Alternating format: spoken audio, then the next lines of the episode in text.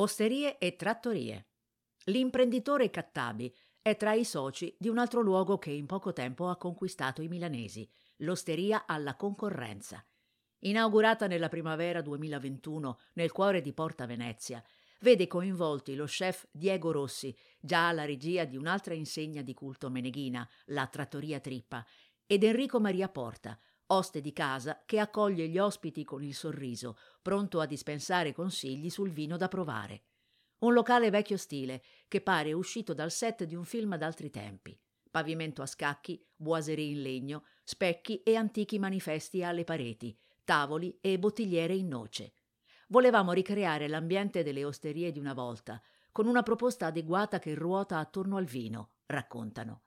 Poco distante, un'altra novità porta il palato ad accomodarsi idealmente sul divano di casa, tra proposte contemporanee che valorizzano materie prime genuine, prodotti agricoli e ingredienti vegetali. È Remulass, il bistrò nato da un'idea di Federica Fabi e Cesare Battisti, rispettivamente sommelier e chef del ristorante Ratanà, punto di riferimento per i sapori della tradizione regionale.